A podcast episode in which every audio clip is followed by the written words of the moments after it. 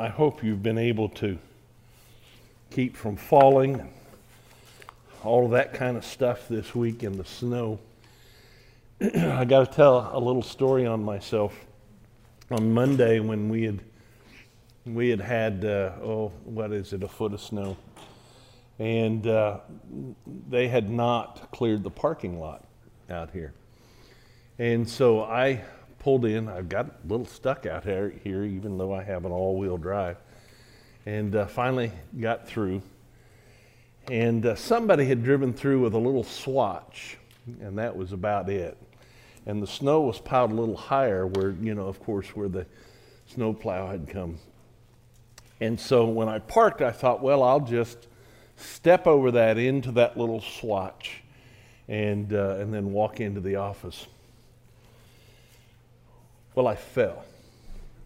I fell backwards.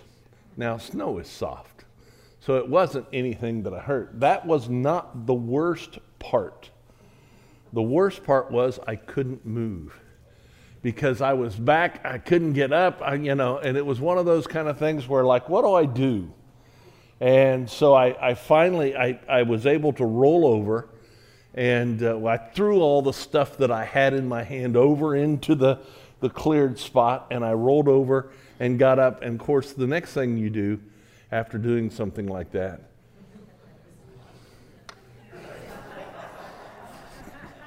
is you look around to make sure nobody's watching. Uh, so, and, and, I told Carolyn that, I think, and Carolyn said, We do have cameras, Jim.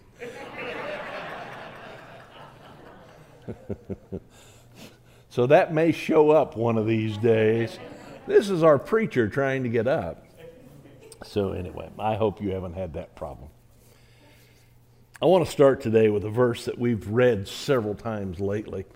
And, and it's one of those beautiful things about Scripture is you can look at a verse and look at a verse and look at a verse and, and see just a variety of different things.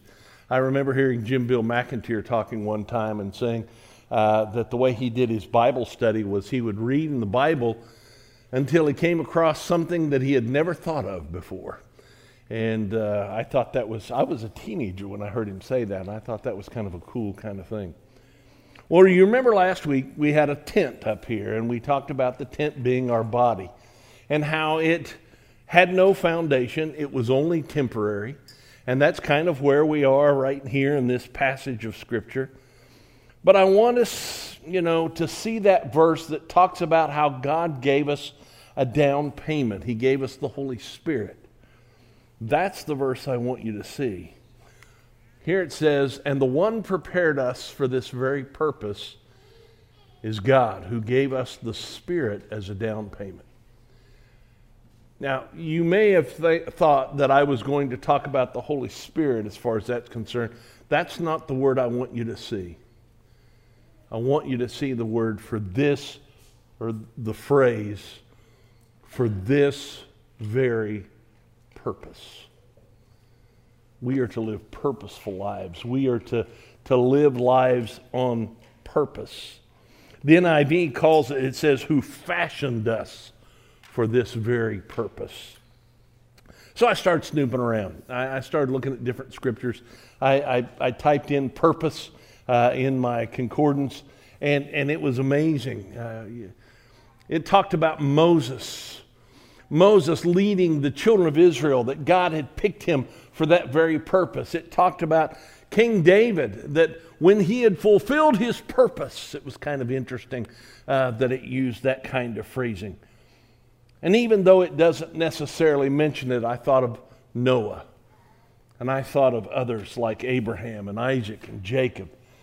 And I thought about the purpose that they fulfilled, not only in Scripture, but, but as we go through and, and really ultimately as it, as it affects you. You hear me talk about this all the time. There are times when, when it just seems that, that God's purpose is going to disappear, that nothing's going to happen, that, that it's going to die. And yet there's a thread that goes all the way through.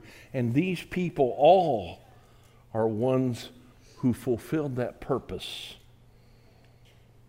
But there's a dire scripture talking about not fulfilling one's purpose. In Luke 7:30 it says, "But the Pharisees and the experts in the law rejected God's purpose because they had not been baptized by John." And again, I started thinking, what happens when we reject God's purpose? And I've heard people say, well, yeah, God has a purpose for your life, but He doesn't have a specific purpose in your life. I, I, I think I disagree with that. I think He has something for you to do. I think He has a specific purpose for you to accomplish. And I would hate for us to get to the point in our lives where we rejected God's purpose for our lives. So the question comes what is our purpose? Well, we've talked about uh, transforming. That's what the whole year is. And, and, uh, and the question has to come transforming to what? Well, in 2 Corinthians chapter 3 and verse 18, we've talked about this already. We all with unveiled faces. And by the way, unveiled faces, do you remember? You know what that's a reference to? You remember uh, when Moses would go up on the mountain, converse with God, he'd come back down and his face would glow. And the children of Israel were like, no, no, no, no, you, you can't just come down. We can't look at you. You need to put a veil on your face. What happens when we're in God's presence is that our faces will glow. I'm not sure they'll glow like Moses's, but people will see a difference. Let me, let me tell you just a quick, quick story. This isn't even in my notes, but uh, I just thought of this. I remember when I went to Russia, I had a, a, a roommate who was Russian. He was a, uh, he's become a doctor, and he works uh, with very famous uh, program, and I forget. It's so famous, I've forgotten what it is. Um, but I was asking him, Eugen, how, how can people tell I'm American? And I still remember he said, Look at you. He said, Look at how you're dressed. But he said, You have an open face. He says, we, we Russians, things are very sad and very bad, but you have an open face. And I, I'm thinking maybe that's what we need to be looking for is to have open faces. That's our purpose right there as we look at this. We all, with unveiled faces, are looking as in a mirror at the glory of the Lord and are being transformed into the same image from glory to glory. And this is from the Lord who is the Spirit. He says we are transforming and becoming more and more like Jesus. In his book, Not a Fan, uh, some of you have read it, Kyle Idleman, he gives a great definition. And I think uh, into what it looks like. I, you know, it's, it's, it's what we're to, to become. It's, it's, it's the definition of who we are. And it's seemingly harsh in some ways, but I believe it's an accurate description. Jesus, as he was uh, teaching his disciples, he said, If anyone would come after me, he must deny himself and take up his cross daily and follow me. He said, You must deny yourself. You must say no to yourself and yes to Jesus. There are times when, and, and it's interesting, and I've heard people say, you know, the cross is when our will and Jesus' will they intersect and they collide and they contradict. And he says, No. And in those cases, that's when we follow Jesus' will. Take up your cross. A cross is for dying. A cross is, is, is, a, is a terrible form of execution. He says, I want you to die. Not necessarily literally, if we have to, yes, but he said, I want your will to die and it becomes mine. And it's interesting because Luke uses, he's the only one that does this. You've heard me say it. He says, do this daily. Well, soon after that, we have three who wanted to follow Jesus. And Jesus gives them a reality check. If you'll look in Luke chapter 9, starting in verse 50, eh, 57. As they were traveling along the road, someone said to him, I will follow you wherever you go. Jesus told him, Foxes have dens and birds of the sky have nests, but the Son of Man has no place to lay his head. Then he said to another, Follow me. Lord, he said, let me first go bury my father. But he told him, Let the dead bury their own dead, but you go and spread the news of the kingdom of God. Another also said, I will follow you, Lord, but first let me go and say goodbye to those at my house. Jesus said to him, No one who puts his hand to the plow and looks back is fit for the kingdom of God. Now that sounds a little harsh, doesn't it? You know, it's like, come on, Jesus, have a heart here. You know, this guy's dad has died and you won't let him, or, or he wants to say goodbye but I think we need to look closely. Jesus wants his followers to say yes to him before they even know the request. A follower of Jesus says, My answer is yes. Now, where do you want me to go? He says, Wherever. Did I put that in there? Whenever. I left one out. It must be a mistake of someone else because I, I didn't do that. The first one is wherever. You notice the guy said, I will follow you wherever you go. And Jesus' response is kind of an interesting one. He says, Foxes have holes and, and, and birds have nests, but I don't even have a place to lay my head down. Are we willing to do this? To follow Jesus wherever he says. I remember Buddy Jones. Buddy was a missionary in France for many years and was a friend of my brother. I remember him speaking at the college church in Searcy one time, and he was talking about he wanted to be a missionary so bad. He said he prayed one time, Lord, even if you want me to be a missionary in a wheelchair, I'll do it. And I remember thinking, what a request. Would I be willing to do that? To say, I want to follow you regardless. And if I have to be in a wheelchair the rest of my life to follow you, I will. That's the kind of thing, that's the kind of plea that Christ is making here. I started thinking about Abraham. Can you imagine? Abraham, God said, I want you to go to a land that I'll show you. Can you imagine if tomorrow morning you wake up and you look outside and there's a U-Haul truck out front? And you say, What in the world is the U-Haul truck doing there? And God comes to you and says, I want you to load it up and I'll show you where I'm going to take you. Would you be willing to do that? If God said, I want you to go wherever. I thought about Joseph. I thought about Joseph going from being the preferred brother to ending up in Egypt, a long, long ways from where he was found, finding himself in a prison cell. I thought about Isaiah, who said, Here am I, send me. You see, part of our transformation is going wherever he wants us to go saying yes. Now, where do you want me to go? But the second thing he talked about was whenever. Lord, first let me go bury my father. Now, on the surface, this seems very harsh. Oh, you know, Lord, first, it's kind of interesting. Look at it. First,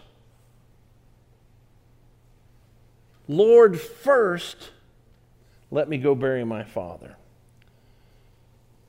The second word he says is what? Lord, first, let me first go bury my father. In other words, Jesus, I want you to, I want to follow you, but first, let me do this. How many times do we do that? How many times do we say, Lord, yeah, I know there's a task, but first, let me do this? Now, there is some speculation that said the guy's father hadn't died yet. And it, it kind of takes the edge off of that a little bit, doesn't it? First, let me go bury my father. Let me wait till he dies. And in essence, that makes it even worse, doesn't it? Jesus says, I want to be a priority in your life. Our Together group has been studying the book of Exodus. And if you get there in the early part, you, you read about Moses and excuse after excuse after excuse after excuse. Are you sure I'm the one? Well, who will I say has sent me? What if they don't believe me? Well, you know, I'm not very good at this. And so many times we do the same kind of thing. Lord, I know you want me to do this and you want me to act in a certain way and you want me to be a certain way. But really, you know, I here's my strength, here's what I do, and I'm not really good. Why don't you pick somebody else? Jesus says, whenever.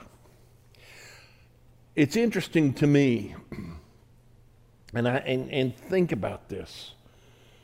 When Jesus called Peter and his brother, when Jesus called James and John, what's the Bible say? And immediately they dropped their nets and followed him. Now, Jim, that's just not reasonable.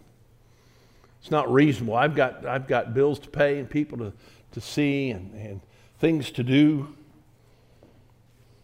We just had a new year, and we all made resolutions, or at least some of us did.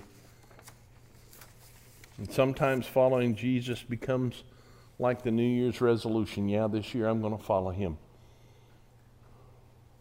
But he says, no, no, no. Don't, don't do that to me. I want to be first. Jesus says, Follow me. Well, I'll follow when I'm better off financially, or I'll follow when my kids get up, or I'll follow when my job allows me, and pretty soon our life is over, or a crisis occurs. And it's then we decide to follow Jesus. But He calls us not tomorrow, but He calls us today. And he says, whatever. The third guy says, let me go to the, say goodbye to those at my house. I read of a, of a baptismal um, ceremony for the Knights Templar. And it says it said that they were baptized with their sword, but when they baptized them, they held their sword out of the water. You can have me, but you can't have this.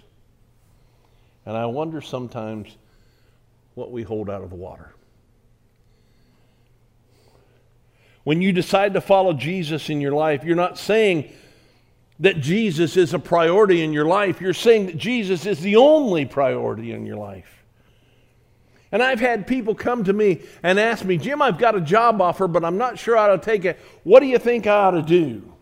Now, I'm not in the, don't, don't start coming to me and asking me questions like that, okay?